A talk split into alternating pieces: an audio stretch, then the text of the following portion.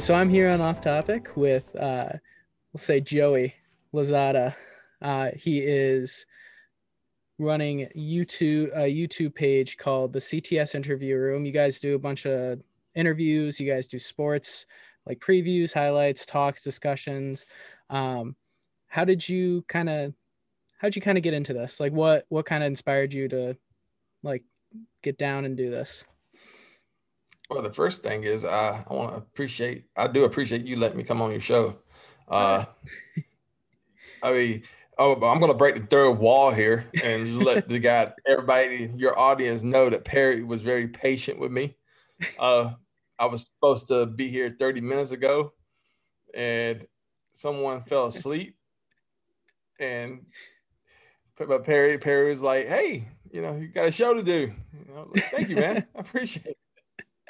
But no, how we got started is an interesting story. Uh, two years ago, my mother passed away, and my mother was uh, big into thrift stores and flea markets and uh, uh, this yeah thrift stores and flea markets and mm-hmm.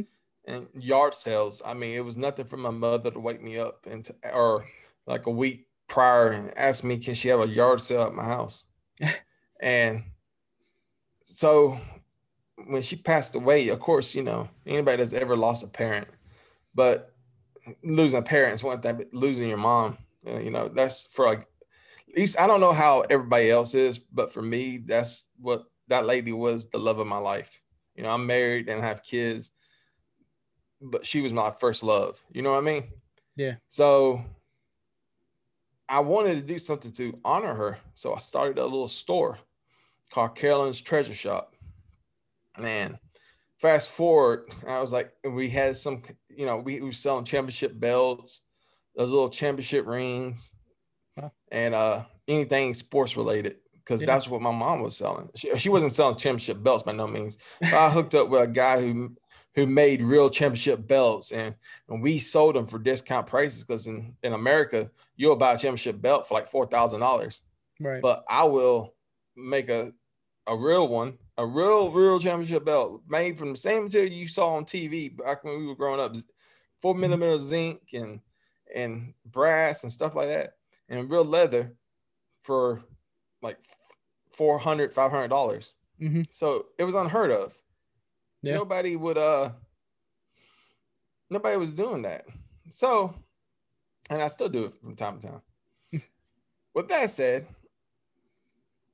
i started a youtube page to make little commercials and if you go watch my earlier videos you'll see little commercials of me and my kids out in the yard you know they beat me up and uh telling everybody to go shop at Keller's Treasure Shop because it was an online thing. Yeah. But when before we do these commercials, I would interview somebody, and you can tell just based on my vocabulary and the what you know the way I sound. I'm not the interviewing type person. so for me to actually go out there and interview somebody, it's if it's a reason why I edit. you know, I don't like doing live shows because yeah. they're in control of the editing so I can stutter and I can duh, duh, duh, yeah. and there's nothing I can do about it. But when I'm on the editing board, I can hide all that. Right. But that's it.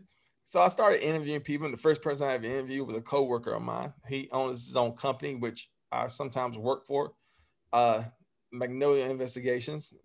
And the interesting thing about my coworker was he played at Ole Miss. Oh, nice. so I interviewed, yeah. So I interviewed him, and then uh, I was like, oh, okay. So I had a social media consultant, and he was telling me, well, tell you what, what we what you need to do is start getting high school coaches and and local uh, local people. I was like, yeah, yeah, yeah, that's what we have to do. That's what we have to do. And then he asked me, who, what is your top level? Like, what do you feel like was going to be your top level guest? Mm-hmm. And being an Alabama football fan, this is a comedian called Jim. His name is Jermaine Funny Man Johnson. Anybody from Alabama knows who he is. he uh he does uh he basically sits on a couch, makes a video, and he sits on a couch and he pretends to watch the game on Saturdays. and he'll go through all the games and scores and make jokes and Sure. Yeah. and for the last three years, I will post all his videos on my Facebook page. and I told and I told uh Lou, who was my social media consultant, I was like, this is the guy. Like, once we get to this level, that's when we know we're we, we made it. Okay. And, but I wanted to test the water, being hard headed. I want to see how to book guests. And I'll keep in mind, I was in, in this was for, you know, making commercials and, Mhm. and getting local people, maybe just my hometown type of thing. Yeah. So I test the waters out and short, hold, uh,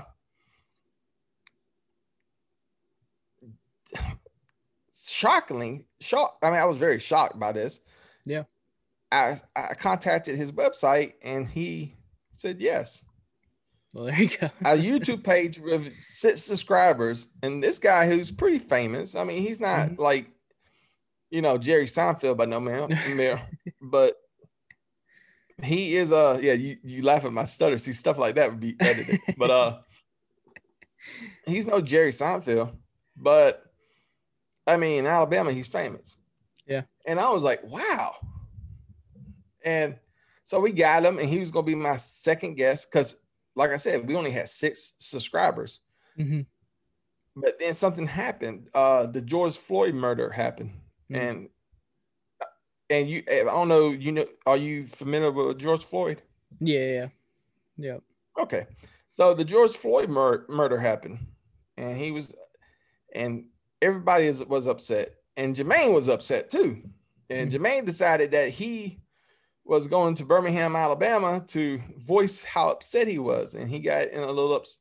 He didn't get well. He got he went to court, but basically a lot of stuff happened, and he had to cancel on me. And I'm like, okay, now I'm like, uh, what am I gonna do? I, I was gonna interview my cousin Raphael, right. and so fast. Uh, let's rewind about five years ago. There was this guy called Stingray. He uh was making Mississippi State videos, and you can probably remember Stingray. He was on Tosh.0, you know, and, you know, Mhm. doing his show. Uh, he was on the SEC Network. Okay. Uh, Sports Illustrated did a piece on him. Uh, I looked up on Facebook and I asked him. I said, "Look, we're a brand new YouTube channel. Do you want to do an interview?" And I was like, "Wow, this guy said yes too." So I interviewed him, and then Jermaine Funny Man Johnson, I got with his uh, agent of publicist. He came back on the prior week. So back to back to back, I had a former defensive lineman, uh, a former defensive lineman for the University of Ole Miss. Hmm Then I had a internet sensation and a pretty famous comedian Yeah. that to me I'm a fan because I follow all his stuff. Yeah. Going through something very controversial because he got in trouble for that Birmingham thing. Right. It was uh I was like, wow, this could really work. Like, Yeah. Excuse my language, you can beat this out, but I was like, fuck local stuff. Let- Let's see where we can go. And then we started getting, you know, some pretty decent names. We started talking to Ricky Morton, WWE Hall of Famer Mhm. Ricky Morton. Wow. Uh Sean Kanan, interviewed him twice. Anybody don't know who Sean Kanan is? Sean Kanan was uh the bad guy in Karate Kid Part 3, and he was on General Hospital. Uh, uh then who uh, Nikita Koloff, uh, a professional wrestler. Uh Jim uh Jim the Rookie Morris. He his his life was inspired by the movie Disney's The Rookie. Yeah. Uh Vince Papale. Uh his his Wow, life yeah. was Invincible. inspired Yeah. by uh yeah uh, from Invincible, yes. yeah. So we started getting some names and I was like, man, we can really do something. Yeah. And that's how CTS started right there. That's awesome. Yeah, and it and uh I kind of went through a similar thing when I was starting this and um when like you were saying like you people were saying, "Oh, you should get like some local people on." And like and I'm like, "But if I want to expand the reach of who I'm trying to talk to or who I'm trying to reach as like a listening base or people who are going to watch or listen or whatever, they can't be just local people because yeah, people aren't to like people from like Alabama or California or from on the other side of the world aren't going to listen and have me talk to like my town mayor, you know, like that's not right. going to interest them. So I like that was my same mindset. I was like I have to find people who um, everybody can appeal to and even if they don't know them it's it's more of a general like okay one of my friends made a small budget movie anybody can listen to that and be like oh that's an experience. That's not just oh this is my one of my friends you know? So it's it's it's trying to find like that line especially when you're in the beginning to try to pick from who you know but also like trying to make sure it, it's more than just oh i'm interviewing my friends. Yeah and, you know and what is so funny to me i said this on a previous episode i don't think i aired it but it's so funny uh you know you you start you know you're starting to do something big mm-hmm. you know of course cts is still small. We just now got 500 subscribers. Uh but compared to where we were like in july we, we started in july. Wow. Yeah for you know for me not being a celebrity for me not being a name uh me not being a cbs nbc C, abc for somebody who just went out there and started hustling yeah and you know we got 500 subscribers. That's pretty much I'm close to 100 yeah. subscribers a month. Yeah. And and it's funny to me because you know we don't we don't ask for nobody's help by no mm-hmm. means. Uh you know i mean I mean, of course we we love help but it, it's funny to me like how family and friends do not support you when in this quest like I, I mean, I'm 38 years old. This is a hobby, mm-hmm. and I got other means to pay my bills. This comes second to my family. Yeah. However, you would think that like your family members would just push the subscribe button, right? or or you, your your friends will push the subscribe button. Right. And I learned in this quest that that's not the case. You're yeah. I, I do not have that support that you know most people will have because there's some people who are good people and that's right. probably why I don't have that support. uh, but uh, who could do something and just automatically get a thousand subscribers just based off friends, family. Yeah. It. But for me, you know, it's I have to put the money into it. I have to put the time into it. I have to expand. I have to go. You know, when I promote something, I have to put money in promotion. I have to, uh, you know, spread the word. You yeah. know, and that's something that is, you know, I, I had it, it, didn't bother me until uh, there's like one time I was at a function and I was like, "Hey, did you check out the CTS interview room?" Uh, no. Okay, are you, you not? Are you gonna ever subscribe? No. And I asked her daughter, she's like, "No." So I mean, I mean, yeah. what? I mean, why be like that? Right. You know, like and you're, yeah. you know. Yeah, like, like, what does it hurt you to not do it? Yeah, what is it like? yeah. that's why it's like whenever i even when i'm like uh like whatever person i interview i make sure that i like subscribe and follow them on stuff because it's like if i don't do that how do i expect people to do that for me and because like it's so simple like it's such an easy thing to well, just I, do those those do those I, I, want to and I sometimes I do uh but sometimes I don't know how to get to the information right uh, yeah but like for example, you know, we had uh Rebecca Love on. Rebecca Love is a porn star. Well, mm-hmm. let me mm-hmm. say this: she, she, I think she still dabbles in porn, gotcha. but she, uh, she, she's now, you know, starting a new business in Twitch, you know, doing okay. video games and everything. Yeah, I would, I would love to support her on her Twitch account, but here's the thing: I don't play video games like that. uh, and then she, you know, she's mentioned that she has an OnlyFans. Well, I don't even know what an OnlyFans is. I know I, I, I got the idea what an OnlyFans is. I don't, but I mean, I'm not going to pay money to see pictures of you when Right. it- it's one of those situations where it's like, okay, I want to support you, but eh, it's not it's not worth my my marriage. Yeah, that's a You different. know? Yeah, that's a totally. it's a very uh But uh risky a situation. great girl. I mean, I I hate to use her as an example. She's a great, a Mhm. great human being. Somebody I enjoy talking to.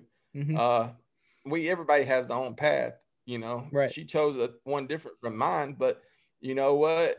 She's a very successful human being, and I Mhm. got nothing but respect for her. But you know, some people I just can't support that way. I will support you, you know, you know, like uh, go get it, girl. But other than that, I can't. I can't. I'm not gonna sign up to OnlyFriends. right, right. yeah no it's and it's it is a it's a very uh strange thing like the more that i get into this and like start looking at like uh how to manage social media and how to manage like you said expansion and like trying to cover as many bases it is it's such a strange like world like when you get into it because it's not just like oh make a podcast post a podcast like or post a video like make a video post a video. It's like you got to make sure you're posting to your social medias you got to make sure it's cohesive you got to make sure like like there's so much that like cohesion that has to like go into it. And it's it is a very strange like thing where it's even when you're just starting out you're like oh if i don't make this look somewhat professional it's never going to take off because like people are just going to scoot by it because there's other people that will do it like the next step you know Oh, oh, most definitely. And one of the biggest things, like, there's no help. Uh, Right. You know, we have we have three other people on this channel, Mhm. but we got three other people with careers, brands, yeah and for my cousin Raphael, he he's got a social life. You know, but let's use Raphael as an example. Raphael's got several little businesses that he's trying to open up. So Mhm. that takes his t- up his time. Yeah. Then he has a full time job. Uh, that takes up most of his time too. yeah Uh, and then, you know, he has a little bit of a social life. I'm not gonna get into that all that, but he, you know, he's he's a very sociable person, yeah and that takes up his time too. He just became a father. hmm takes up his time. So it's hard for me to say, hey, Raphael, come stop what you're doing and come do my project, you know? right yeah And, and, and this made no mistake about it. I said it's the only thing I have to offer these people is partnership. Mhm. Like if it's like a lottery ticket, like if this takes off, if Right. this happens, if this becomes a you know Barstool Sports or a you know or if it become like a uh a Perry Ramsey, if you will.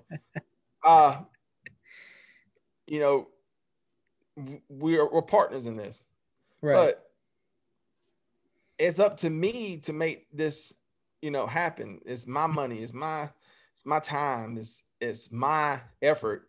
Yeah. it's really up to me. Is this thi- thing gonna sink or uh, uh, are we gonna sink or swim? Swim. Yeah. And it, you know and i kind of you know that's what motivates me to you know get up in the morning. Like like coming up we got greg kading.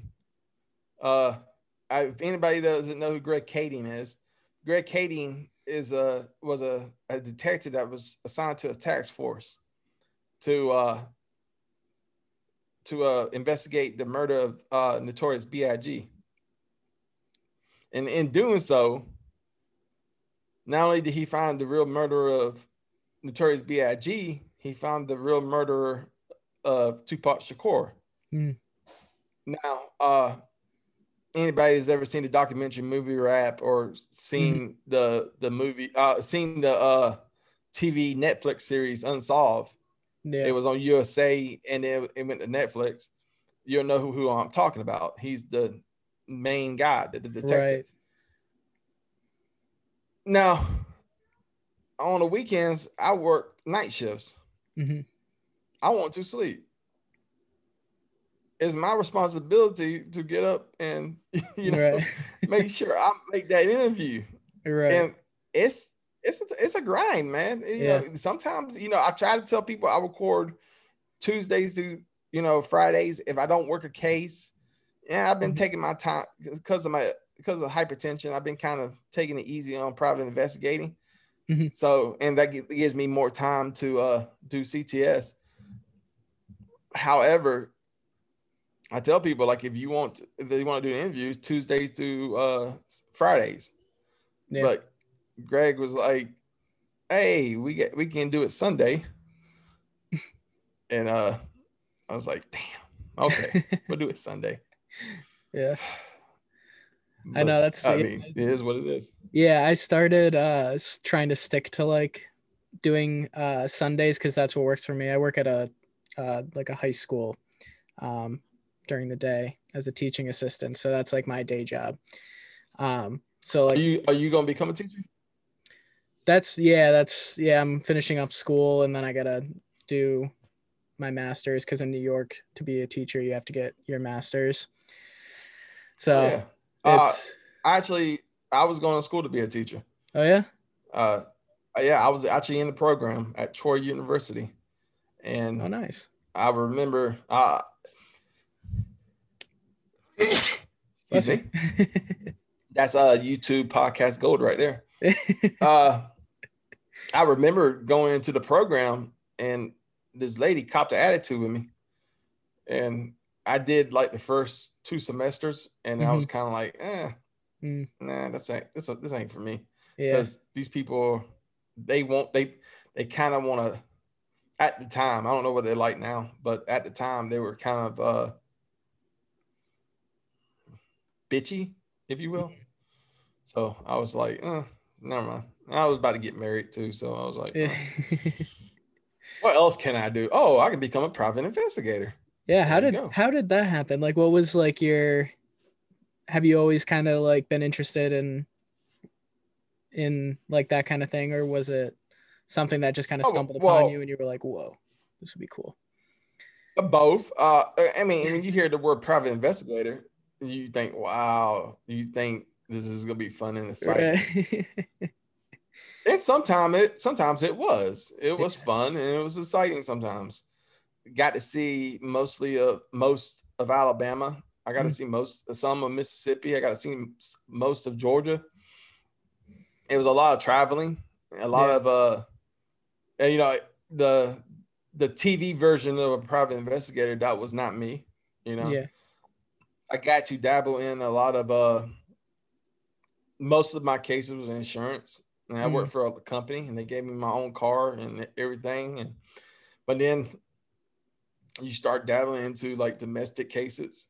And that Mhm. to me, those are the fun cases. Those are the cases that you uh have a great time doing because you are guaranteed to see something that is gonna be funny to you. like I don't uh I I can't go into details, but it was nothing for me to videotape a man or a woman going to a hotel room. You know what I mean? Yeah. And uh meeting somebody I gotcha. and uh or going to a park, meeting somebody and like and, and you get this feeling of like, yeah, I got this person. Right, that's right, what right. you're paid to do. right. But here's the kicker: when you do a domestic case, you pretty much know the person's guilty because nine out of ten times the person already knows that your spouse, their spouse, is cheating. right. Now, an insurance case can be as fun too, but eh, one, you're sitting at some outside somebody's house or you're sitting outside somebody's neighborhood. You're not supposed to be there. People get suspicious. You know, uh, domestic case is more of a go getter, you know, go get it Right. mentality. It's, it's more fast paced because that person is always on the move. Yeah. And legally in the state of Alabama, you can put a tracker in, in a person's vehicle because your the spouse can put a tracker in there. So you'll never lose the person. Hmm. Hell, you can stay at home and just track the person on your laptop. Right. Uh, but you know, it's not it's better to, to uh you know Right. go see that see what's going on. Yeah. Well, that's it. But in the insurance case, you got it. you know, there's a lot of sitting. Mhm. Nine out of ten, eight. oh, I'll say seven or eight out of ten times, the person is really disabled, and it's rarely. It may be about maybe once every two months you'll get somebody who's not who is faking it, Right. doing something they're not supposed to, and then that's when it gets exciting. But then most of the time you just sit in the car getting fat, getting high blood pressure, you know, knowing you got to go back to the hotel room to write a report. It was fun at first, and it was like because I was married, I had two step kids and two two small kids, and I got out of the house, and I was like, but now it's like, eh, is it worth it?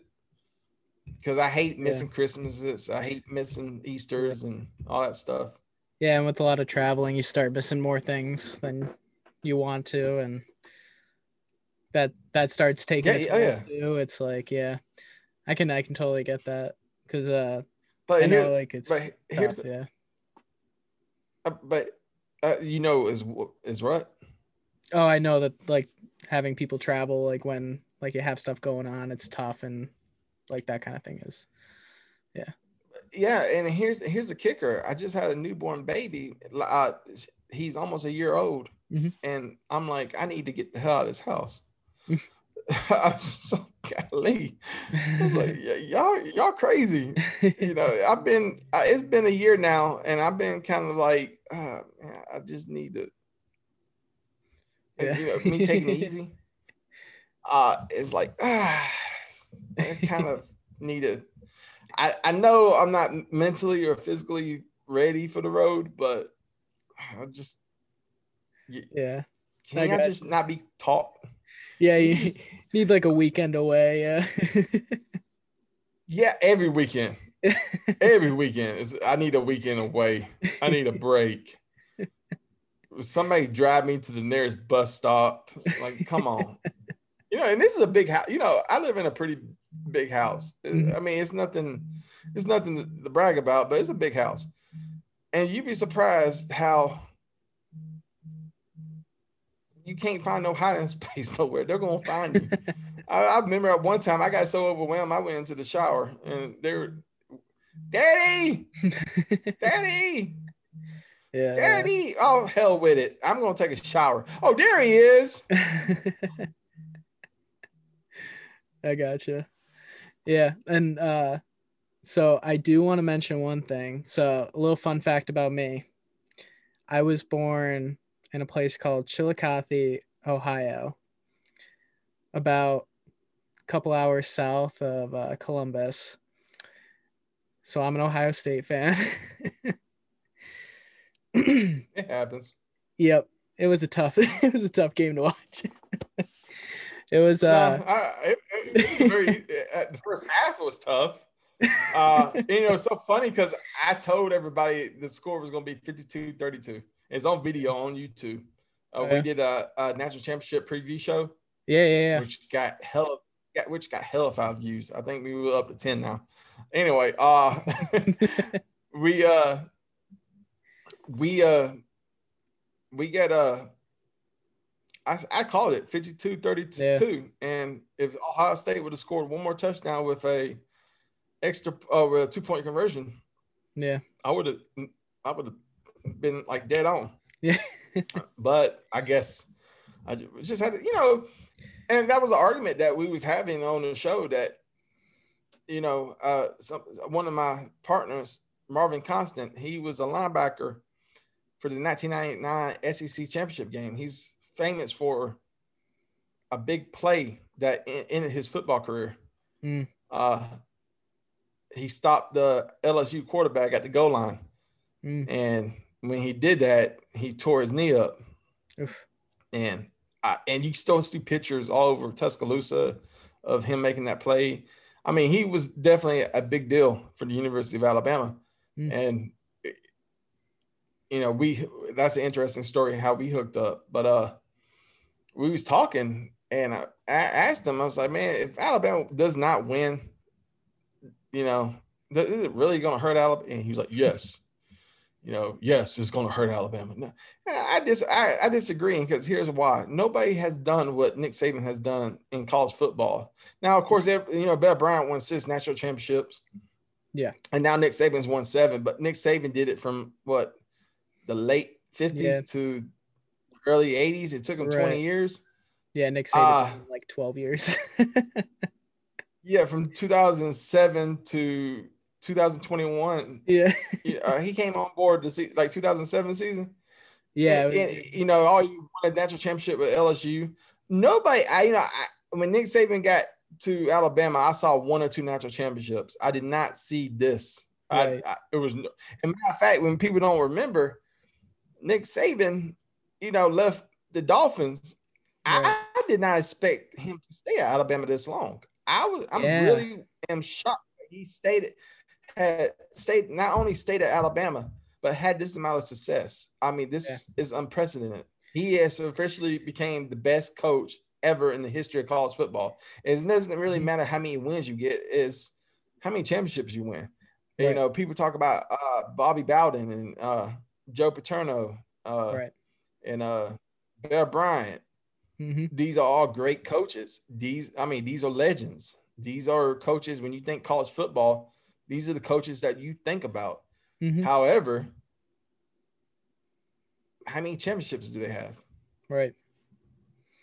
Yeah. No, I. Nick Saban has seven. It's yeah, he is. It's it's really tough to argue anything else like at this point, and uh, like even coming from a really like like angry loss because I, I I wasn't even so much upset that they lost. I just wish it was a better game on our end, and uh, but even coming from that i was like it's it like how do you how do you even get so angry? Because it's nick saban coaching a team and like anything that ohio state tried to do to like supplement players they lost or um like anything nick saban had the answer. And it's like it's like how do you even how do you like you can't get too angry you know? Like it's not like it was somebody else you know, the thing about it is, you know, Ohio State could have easily got Nick Saban.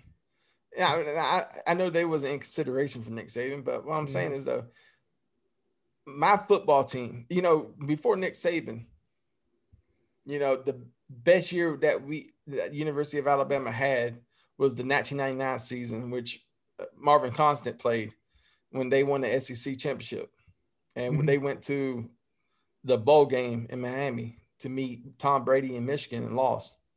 And talking to Marvin, they did a lot more partying and getting ready for the damn game. But uh, that's another story. Uh, but God bless them. Uh, but that that's another thing. Talking to a lot, we'll get into the talking to a lot of Alabama legends. Uh, but uh, that was like the best team, and then they got in trouble. Uh, they got in trouble uh, due to a defensive lineman. And it's funny to me, and other things happen too. And I, I really, on top of my head, I don't have the mental notes to what exactly happened. Sure, yeah. However, uh, you know, due to a player getting paid and getting books and stuff like that, uh, et cetera, et cetera, you know, Alabama went on the death. Uh, it was, uh, it was close to the death penalty. You know, no bowl games, no recruiting, right. no scholarships. People just got up and left. You know, Alabama, Auburn, the Alabama's biggest rival, beat you know beat the hell out of us. You know, every year for like seven, eight years. Mm-hmm six, seven, somewhere around there. Uh, and when you lose to Auburn, I hate it because anybody that knows anything about college football, Auburn fans are the most annoying fans in the history of sports. I hate an Auburn fan. Uh, it is what it is. It's just right. it's something about that, those that fan base because they want all they do is talk about shit that is irrelevant. uh, and it's half of them don't even watch football. They just say that you know, I'm an Auburn fan and they're women. You know, it is what it is. And the town is sucks too. I don't like the town. but uh and that has nothing to do with the football team either. I just don't like the town. uh, with that said, you, I don't know what I lost my train of thought. I start talking about Auburn. And I just, just the, the, hatred just fueled you, blacked out, and you were just yeah, just yeah. What, what were we talking about? Uh, I lost talking, it. You're talking about kind of how uh, like they uh, got like blacklisted, uh, like okay, yeah, and coming out of yeah. that. See what Auburn does to people. Yeah, you see what the Auburn football team does to people. Yeah. So you know, we 1999 was the last best year that we ever had at Alabama, and then we went through years of just yeah. hardship. You know, Mike. People want to bitch and complain about Mike Shula, but Mike Shula was the coach that came in. He was a former player. Mm-hmm. Uh, he was the son of a a, le- a coaching legend. Uh, he came in and just kind of like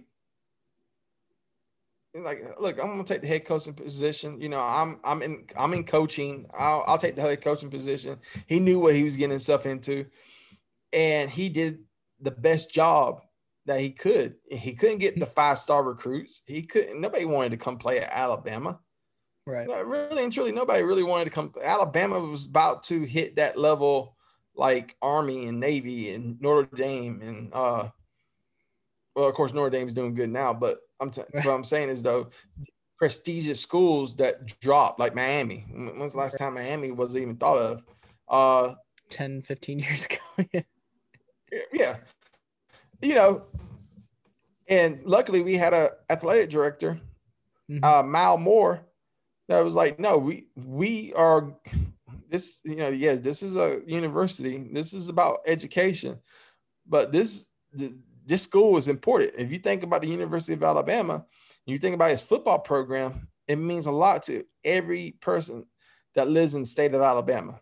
Yeah. I mean, it the Alabama football team is basically the heart of the state. So it's important for us to have a great Alabama football team. And Mal Moore knew that. So they go out and get Nick Saban. And they fired Mike Shula. I like the way he handled it. Uh, he's fan, some fans don't realize that you know that that guy was our quarterback in the 80s you know mm-hmm. it, you know i don't you know the, the paul finebaums you know f- fuck what he says who is he you know you know you can just he's not he's not really he's not one of us. He's not from the state of Alabama. He's not, you know, he's not an Alabama fan. So for him, he's just there to, you know, lick Nick Saban's balls. Uh you know, it's just that it, it means so much to the state of Alabama for Alabama to do good. And it really means a lot and for the state to see what this football program has done since Nick Saban has got here, it means a whole lot. Because I'm telling you right now, I was content for the rest of my life for what happened in 2010 when they beat Texas. Yeah. I thought that was going to be our only national championship. I really did. Yeah. And Nick Saban was going to go to the NFL. And, you know, I was blessed to see that one national championship because there's universities that don't ever see a national championship. Yeah. You know, uh, hell, Auburn had to pay the quarterback to get a national championship. You know, there's a reason. You know, it, true story. True story. All my stories are true, by the way. Uh, Cam Newton. People don't realize this, but uh, he re- he was really not considering going to the NFL draft. He was trying to find loopholes not to go into the NFL draft and play another year at University of Auburn, which he was eligible to do, but he wanted to make a career playing the University of Auburn. Did you know that? No, I didn't. Yeah, it, he said the reason why he wanted to stay because it was too much of a pay cut. Get it? Because there's a pay yeah. cut to leave the University of Auburn. Yeah. Because they because they were paying him. They were paying Cam Newton. Okay. Facts. Yeah. The, the truth when the truth become bad? You paid Cam Newton to win it. You paid for that championship. He mm-hmm. let he leaves. You fired the head coach two se- uh, season later. You paid you paid the quarterback. You paid the quarterback more money than you paid the head coach. God. And some and there's some jackass out there right now saying, "Hey, did you you know Alabama pays the players?" No, I don't. We don't talk about it. That's the same thing. I yeah, I I say the same thing about Ohio State because they got in trouble. Like, like what was it, ten years ago? Yeah, like Terrell Pryor and like it, it was just the, the running back uh and then snitched on the coach and they made yeah. a thirty for thirty about it. Yeah, and uh, he tried. He he wanted to go to the NFL as a freshman. I forgot what his name was. Yeah, I can't remember. It was. Uh, he was a good running back. Yeah. I mean, you know, it's a good thing that you know the you know, as a fan, you, you don't want to see like bad blood, and then you watch that thirty for thirty, and you see them all like hugging at the end, and like all yeah. everything is forgiven, and, and that's that feels that's a good that's a feel good story. Sure, you yeah. Know, cheating and, and scandals, and all of a sudden at the end of it, you can hug and kiss. Yeah. That's, that's awesome. Good for Ohio State. Yeah. and y'all had a good coach. You had Urban Meyers. Yeah, and I, I don't know how y'all fucked that up, but I I think he he had some health issues, and then I think uh, mm-hmm. w- there was some background stuff going on. Um, and I think they kind of were like, "Listen, like this might get worse if you're here." And he was like, "Yeah, between health issues and some background stuff that wasn't really good, he decided like they they took the more like." Peaceful way out and he left and then I but I like yeah. Ryan Day. Um I think he's a really good coach. Um Yeah, you're gonna see a lot of, you're gonna see a lot of big things at yeah. Ohio State. You're gonna see a lot of big things. Uh yeah. He he just doesn't have the same experience. Coach. Yeah. He he's really good. We just but, we didn't have the same players this year uh being able to play. We I mean, come, we had 20 something players when, out. When it comes to college football, yeah, you can have all the great players in the world. Trust me, when you play at that level, mm-hmm. all the athletes are good. I don't right. care if you play at, you know, Conference USA. You make it to the college football level. Yeah, you you at the top level. Uh, so every every player is good. You yeah. can have a, a, squad of just top five star players, but if you don't have good coaching, right, you know, what can you do? You know, right. Nick Saban is a unique individual. Urban Meyers is a unique individual. Yeah. Coach Kelly from Notre Dame, he's a unique yeah. individual. Uh see, I mean, you got somebody Dabo Swinney, mm-hmm. unique individual.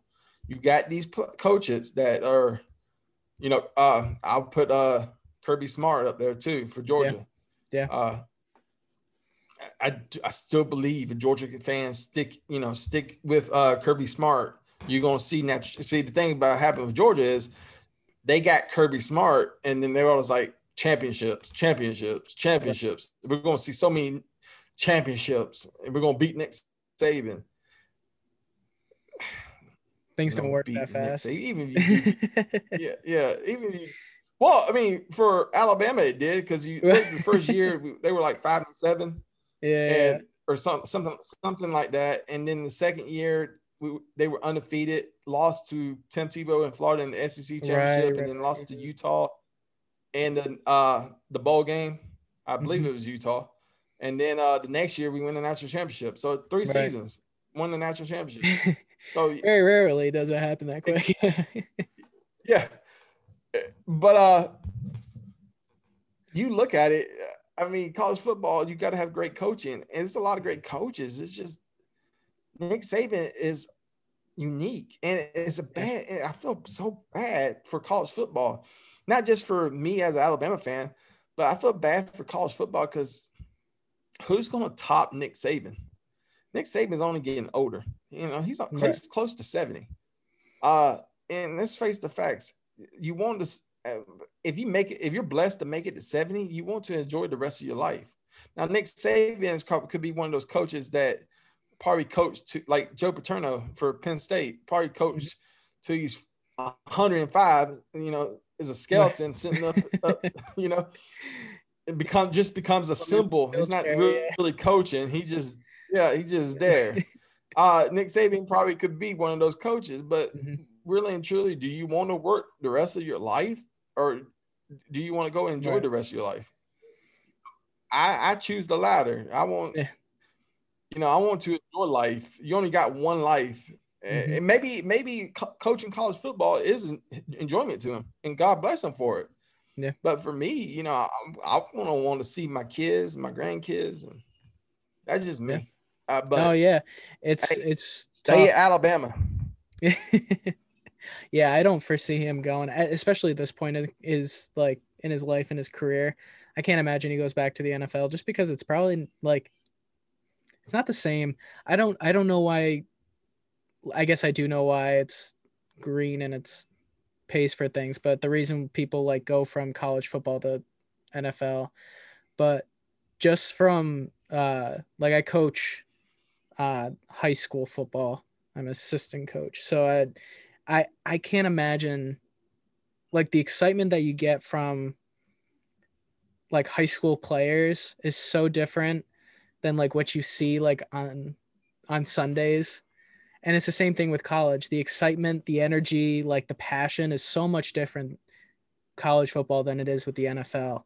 And I would miss that. I think like I feel like coaches definitely have to miss that when they go to the NFL because it gets so political like in the NFL where it's it's no longer you're not dealing with like teaching kids.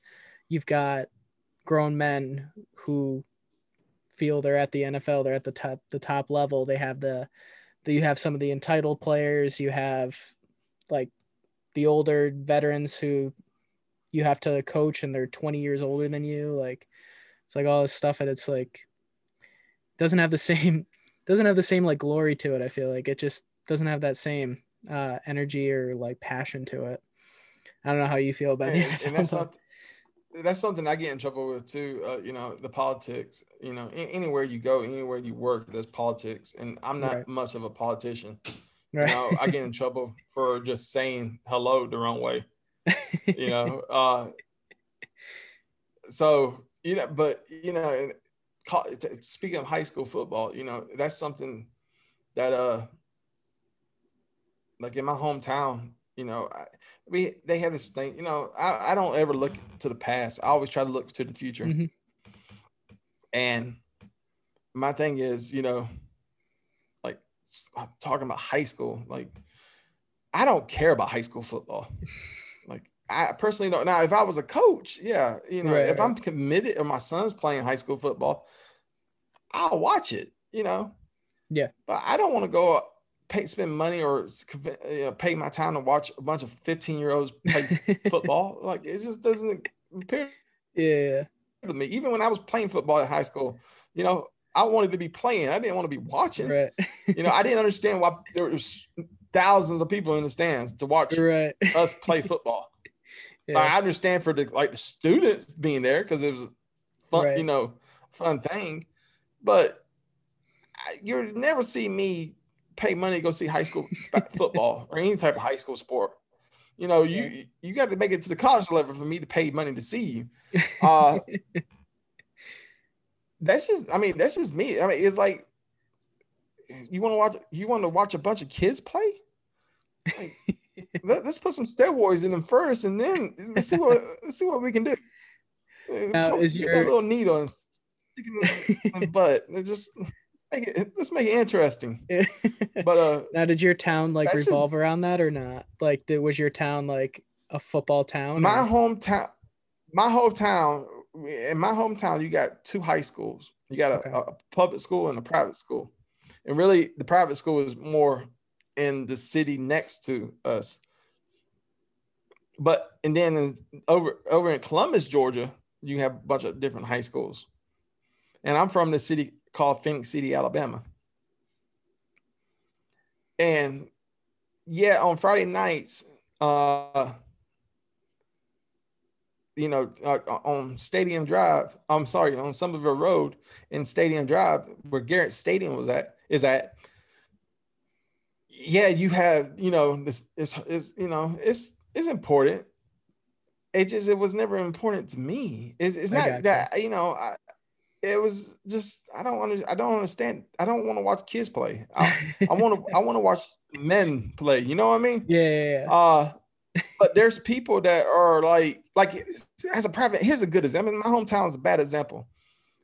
I went to the city in Alabama, small town, and their town revolves around the high school football. Mm-hmm. Like like that's what they live for, high school football. Yeah. Like they have parades and and and that I mean it's just that's what in their community because it's a small it's a small town. Yeah. Uh I forgot the name of the city. It's I believe it's South Alabama. Uh th- that's what the I mean that's what their town is made for. And it was shocking because you know th- you go to the gas station clerk and they'll start talking about na- their class in 1984. like, like I don't like I I couldn't imagine seeing somebody from my high school class and even know who the hell they are. And they, you know, you remember Judge Kavanaugh, like the trial uh when they when President Trump got uh appointed Judge Kavanaugh yeah, to the Supreme Court, and then all of a sudden he had like books of stuff he did in high school and right. you know timelines and right. Like I was like, golly, I could, he graduated high school in 1981. Yeah, like I couldn't imagine what the hell I was doing when I was a junior in high school on September 6th. Like right. what the?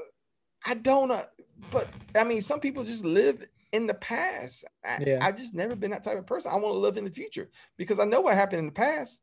Right. I don't know what's going to happen in the future. Yeah. That's just my way of thinking of it. No, yeah, I I totally get that. Uh, my time. I, I, I totally. Yeah. I, I totally, get, get that. Yeah. You know, some people hit their peak at 18. yeah. But hell, I haven't hit my peak yet. Yeah. Why would I want to talk about, you know, why do I want to talk about stuff at 18? I wasn't even I wasn't even near my peak. Yeah. Hell, I wasn't even at my peak at 28. Yeah. I hope I wasn't. Lord, hope I wasn't. I hope I got more success to come. But if I don't, then I'll like when I turn 75, if God allows me to make it to 75 and I didn't accomplish a damn thing in his life, you know, then I'll look back at high school and and and sure, being yeah. 28. Like, man, I was so awesome then. but no, I'm gonna look to the future. No, yeah, That's just I, I, I look at it. Yeah, I agree. And uh, a lot of a lot of my uh, we had a our our coach um when I was like playing football, it it became a whole like town thing. It was really like like you were talking about that small town. My town I grew up in was small too. And uh, our coach uh him and his son both like had cancer and both beat it. And so they were like the whole like inspiration of the town, like the whole thing. And uh, coach was one of the best dudes like you'll ever meet. He was a great coach. So there was like this whole like extra layer to um, him doing that, like him and his son beating cancer. And then like he was just mm-hmm. a great coach and the football team did really well. Our junior year, we won like the state championship. It, it was like a whole like eight year period of him and like the whole town just being like, this is our thing, you know. so it was. Uh, yeah, I mean, I, and it's I like, can understand that story too. I mean, right. For the like, I'm pretty sure my hometown will do the same thing if yeah. that happened. Right. Uh, it just you know, I just don't have the the time to go watch kids play. Now when my oh, son, sure, yeah. if my I got two sons that will play high, hopefully they'll play high school football. I don't know if they will not, but then I'll go out there and watch them. You know, oh, yeah. Uh, yeah, because I'm committed. Right. Uh, right. Well, you have a reason to be there. But, yeah, I have a reason yeah. to be there. I'm not yeah. just gonna go pay you know, ten dollars to go sit down and watch a high Random school play. And some people do that. Yeah. You know, some people will go and never even went to the high school, just love right. football. Yeah. And go and just go to a school game, like mm-hmm. just any school And yeah. that's just not me. I'm not that big in the sports. I, I want to see men. You know, the men play on Sundays. Yeah. Uh, you know, I'm never gonna give up NFL football. I'm never gonna give up boxing. I'm never gonna give up, you know, college football. You know, yeah, I, I have to like seriously remember, you know, these guys are still kids. Right. But you know, it's there's some hard. it's yeah. the best of the best of the kids. You know, yeah. these are some hard hitting guys. Yeah, I, Saturdays. Yeah, I uh, cause I'm I'm 24, so like it's I'm at that point where I'm starting to notice that like these guys are a couple years younger yeah, than me. Yeah. I'm like having those. Oh no! It, like, oh it my god. yes, it, it hits you too. Because yeah. like you know, growing up, I was big. Like I remember we interviewed Andrew Zow, mm-hmm. and Andrew Zow was the quarterback. He was like, you know, in, in the state of Alabama, you always pick what team you're gonna go for. Are you gonna pick Alabama? Are you gonna pick Auburn? And everybody just chooses their team. And as a kid, you just kind of like your mom is an Alabama fan, your right. family's is Alabama fan, so so be your Alabama fan. Right. I didn't, it, you know, I say when I started playing football about 12, I started watching Alabama. But, you know, I was only watched like maybe one, or two games. It wasn't really committed.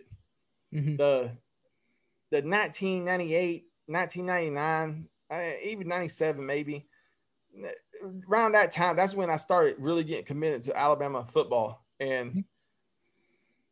and Andrew Zow was my, like the quarterback. And I remember telling Marvin when we started the Marvin Constant show, where we interview Al- Alabama football legends and former Alabama players. Mm-hmm. You know, the first person I want to interview is Andrew Zow because I remember, you know, like being all of this guy. Yeah. You know, he was a, you know, he had a good arm. He was, he scrambled. You know, he, he knew when to leave the pocket. He was a good quarterback. Yeah. Uh,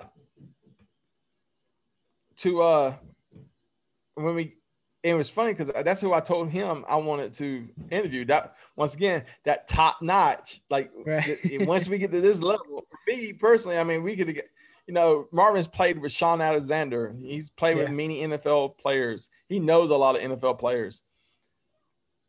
Uh, but for me, I was like, I want to, I want to talk to Andrew Zow, who is the head coach of Syracuse out in in uh, Sylacauga, Alabama. Yeah, a high school coach. You know, now you know anybody can go talk to him, but I it's not like I knew him. Right. Uh, actually, he's actually start, uh, the time of this recording, he went to Clemson. So, congratulations to Mr. Zow. Oh, that's awesome. Uh, yeah. Uh, so with that said, uh, we interviewed him, and to me, it was uh, it was like, wow, I'm talking to Andrew Zow. I remember, you know, growing up, I remember watching them on TV, you know. Yeah. Had uh, you know, reading about them and everything. Right. yeah, but then all of a sudden you start getting like 22, 23. These kids are, you know, now they're younger than you. And right. they're playing they're playing on TV, and it, yeah. you know, then you get in your 30s, and like, eh. and then these kids that you're watching are making millions of dollars, and then all of a sudden these kids that you're watching are now old retired NFL players. like, damn. Yeah, I know. I'm having those moments. Still, yeah, I'm like.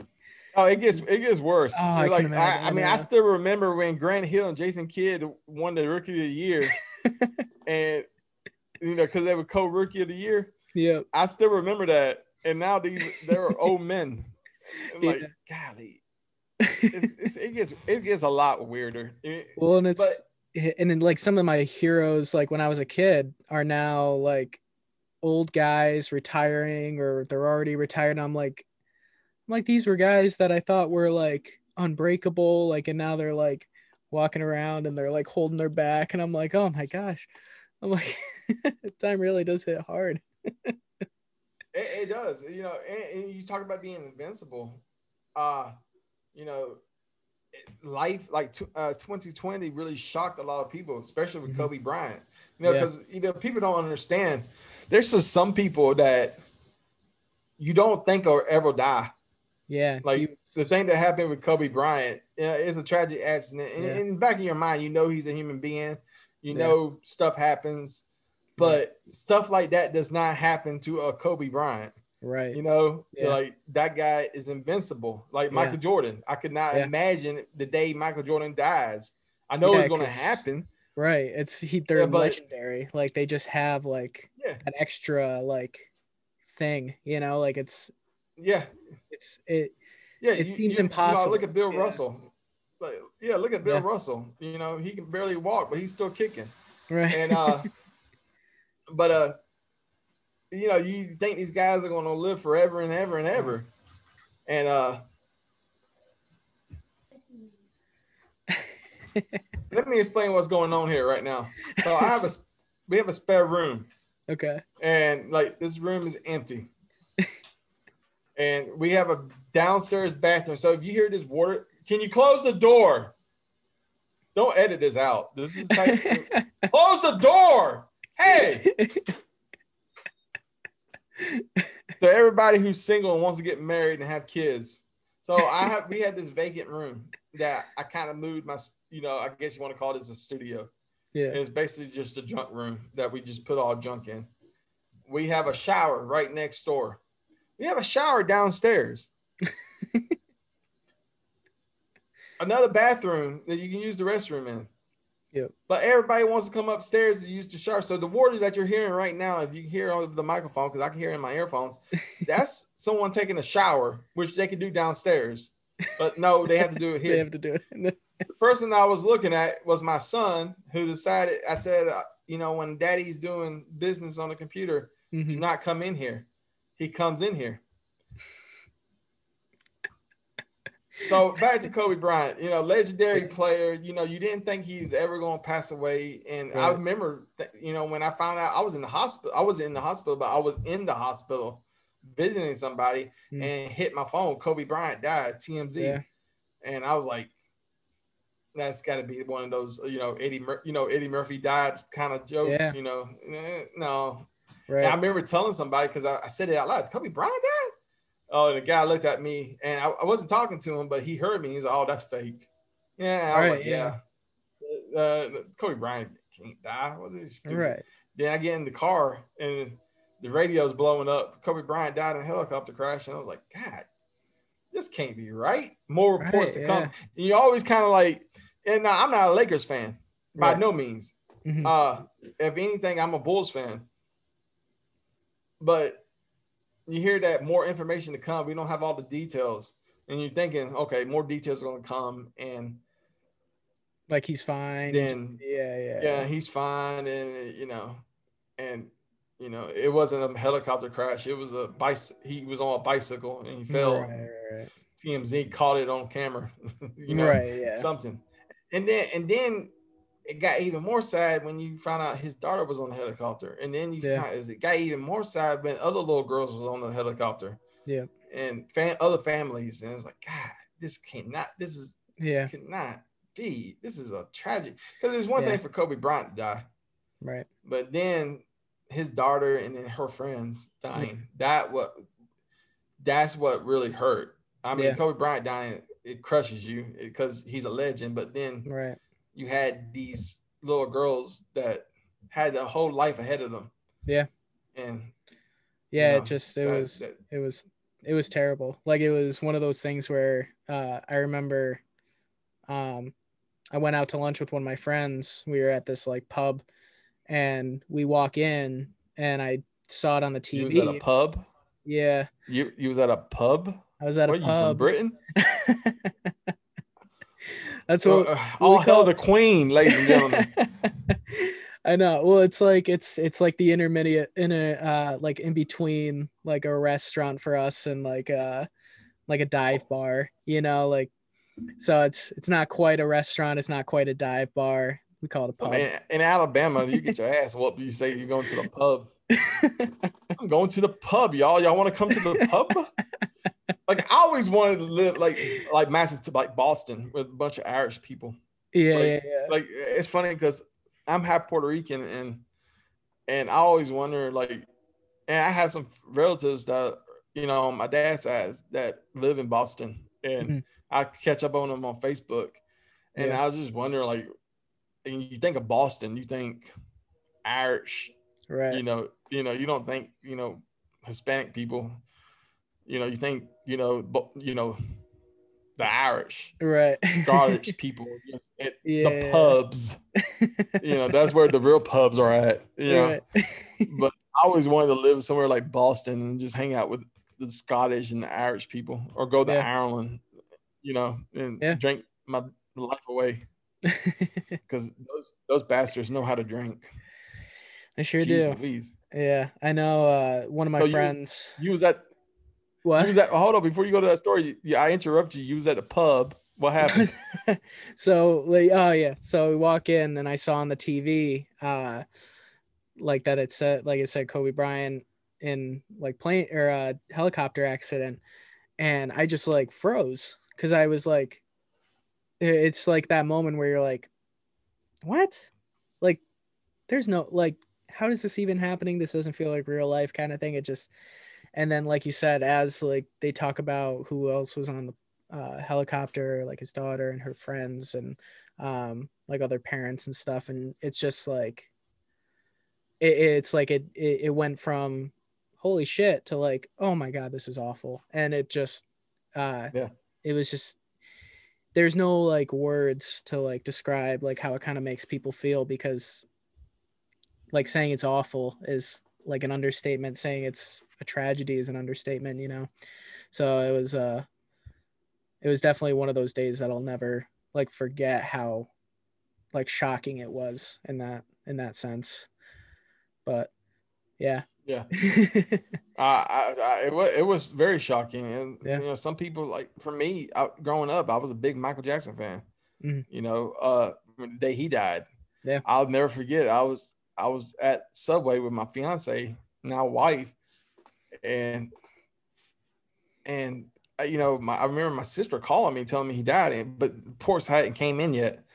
Mm, And uh, I was a big Michael Jackson fan growing up. And then being going to Subway, and then it, it was no no doubt about it. yeah Michael Jackson is now dead. I remember first time in and I grew up loving Reggie White, and I I never even got the gut in my throat for him. Mm. But he was somebody that I idolized as a kid, even though I wasn't a Packers fan, I was a Falcons fan. But he was somebody that, you know, he played for Tennessee, he played for the Eagles, he played for the Packers. Every team that I did not like, he played for the Panthers. You know, because being a Falcons Yeah. fan, you know, I, I didn't like the Eagles. I don't like the Packers. I don't Yeah. like Tennessee. but Reggie White was that one guy that I was like, I idolized. I didn't even get a Mm-hmm. gut in my throat for him. But when Michael Jackson passed away, I was like, and you couldn't help a tear coming down your eye. yeah And my wife was looking at me like, or my fiance was looking at me like, "Are you okay?" I was like, "Yeah, I'm good. Yeah, yeah, yeah." I wasn't gonna cry for a celebrity, somebody I never met, right but it was just, you know, those memories pop in your mind of, you know, Right.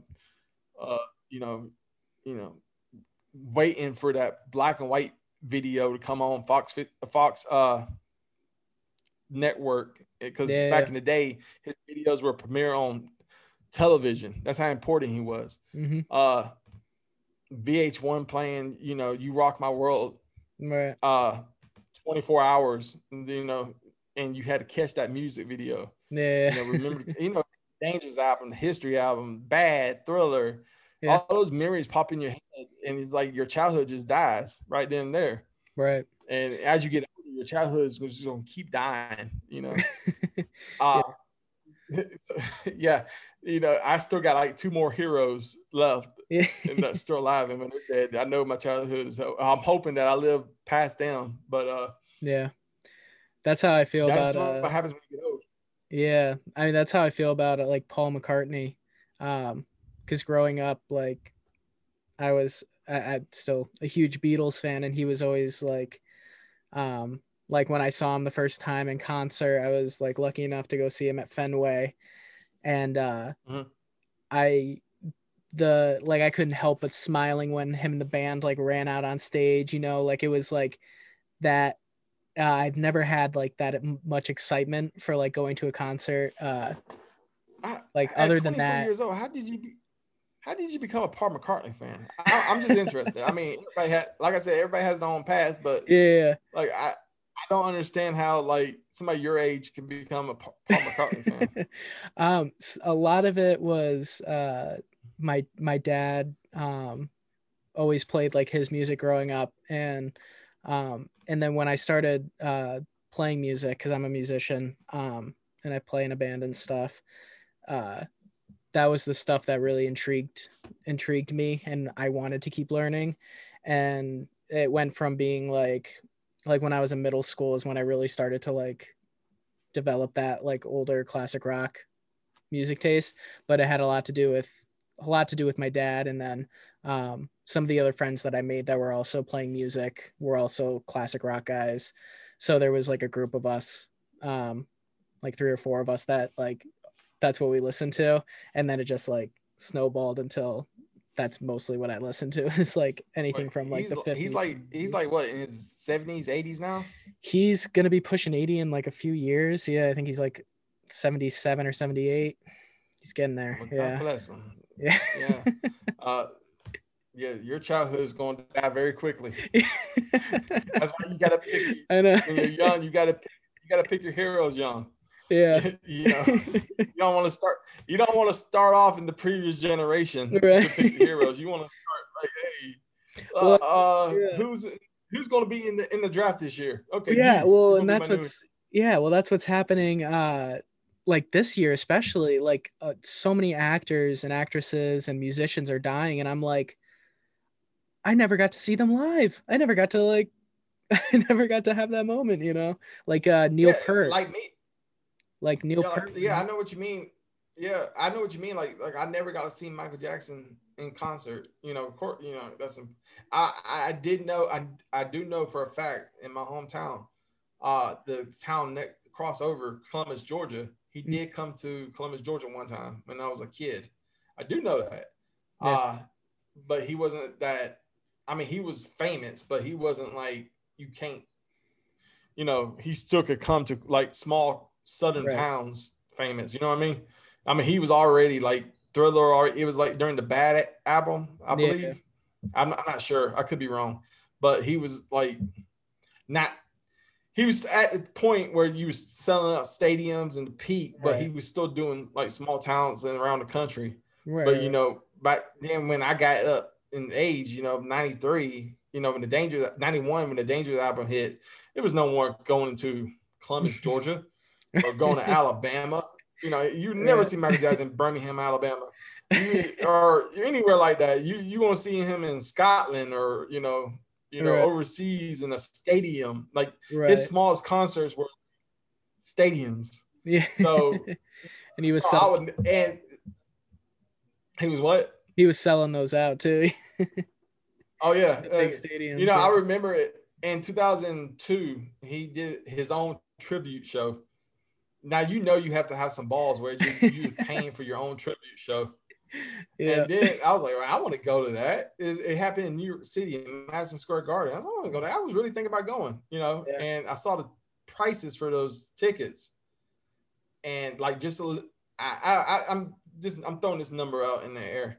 Just to be in the blood, blood, I mean the nosebleed section, mm-hmm. the Madison Square Garden, the tickets were like five thousand dollars. Oh my god! And I'm thinking to myself, "Ain't no, how the hell are they gonna sell this place out?" And yeah. sure enough, they sold that place out because mm-hmm. people will pay that top money to go see that man. Yeah, you know, and music, I history, music history died when he died. You know, mm-hmm. same thing with Prince and Whitney Houston, and yeah, you know, Johnny Cash, and uh, a lot of great, you know, people who were ne- our gener this generation right here will never understand how great these yeah. musicians were. Uh, you know, but like I wasn't even a country music fan, but you know, now I look back and like Waylon Jennings, yeah, like how much of a badass that man was, you know. yeah. You know, I don't, I don't, I, I can't stand country music, but just looking back at these oh, these country music singers that were famous during my mom and my dad's time. Yeah. How badass they were. Like you, I mean, these guys were badasses. Yeah. And you look back and like, man, you they don't make men like that no more. now, you know. Yeah. It's it they were a it special breed. but- Yeah. Oh yeah, I think that's the reason why they died at fifty or sixty. But they're definitely a special breed. do- Yeah. yeah. Yeah. Um, before I let you go, um, I'm gonna have you uh like tell everybody where they can find all your social media. Um, and obviously you're on YouTube at uh, the CTS dash interview room on YouTube. Um, but where can they find you on social media to help like help you support and help support you and grow and stuff? Yeah, I want I want to help you support me. Okay. Uh, no, uh, you know we're you know you speaking of podcasts, you know we're on Spotify right now. It, but I haven't been very disciplined. Once again, I'm by myself on some of this stuff. Uh, I, I got three episodes and I didn't really. I just it was like a test track drop. You know, just trying to test it out, test the waters out. I still paid the monthly fee, but I haven't put no channels. But I'm about to get really disciplined about putting my shows on a podcast. Mhm.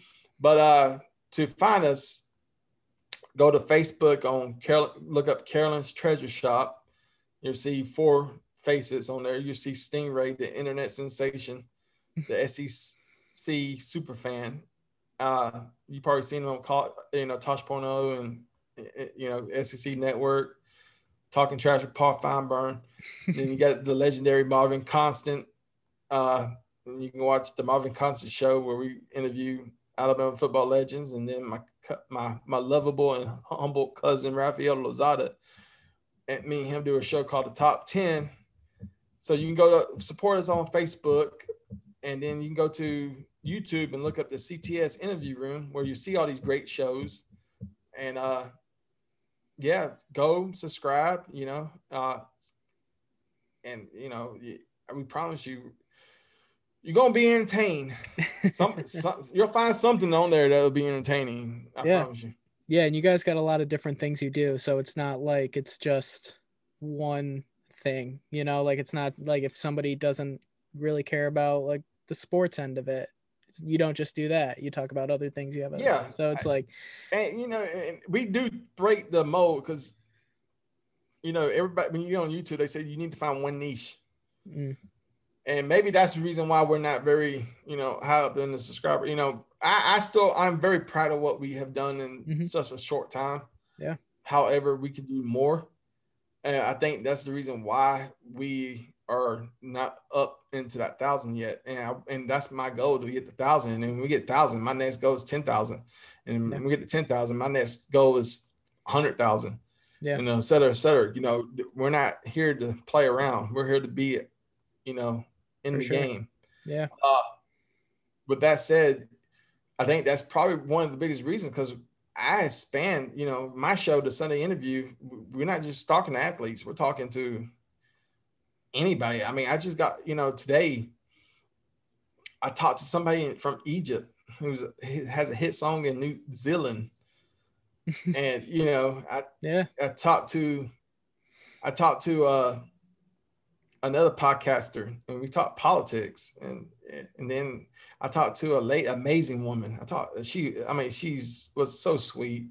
Uh her she wrote a book about her life and you know dealing with the uh, anxiety and uh PTSD and other personal matters that you have to watch and listen to. Yeah. Uh, but amazing woman. I mean, I, when talking to her, I was like, you can instantly feel how like this woman who was in the shitter that Yeah. you know poured herself out of it and was like, hey, look, you know, you know, I'm gonna make it regardless. And you know, she actually when I talking to her, I didn't say this to her, but if she ever happens to watch this interview, which she probably doesn't, but uh, you know, she right then and there while talking to her, she became my hero because you know I know how it is to be down the dumps and then pull yourself up.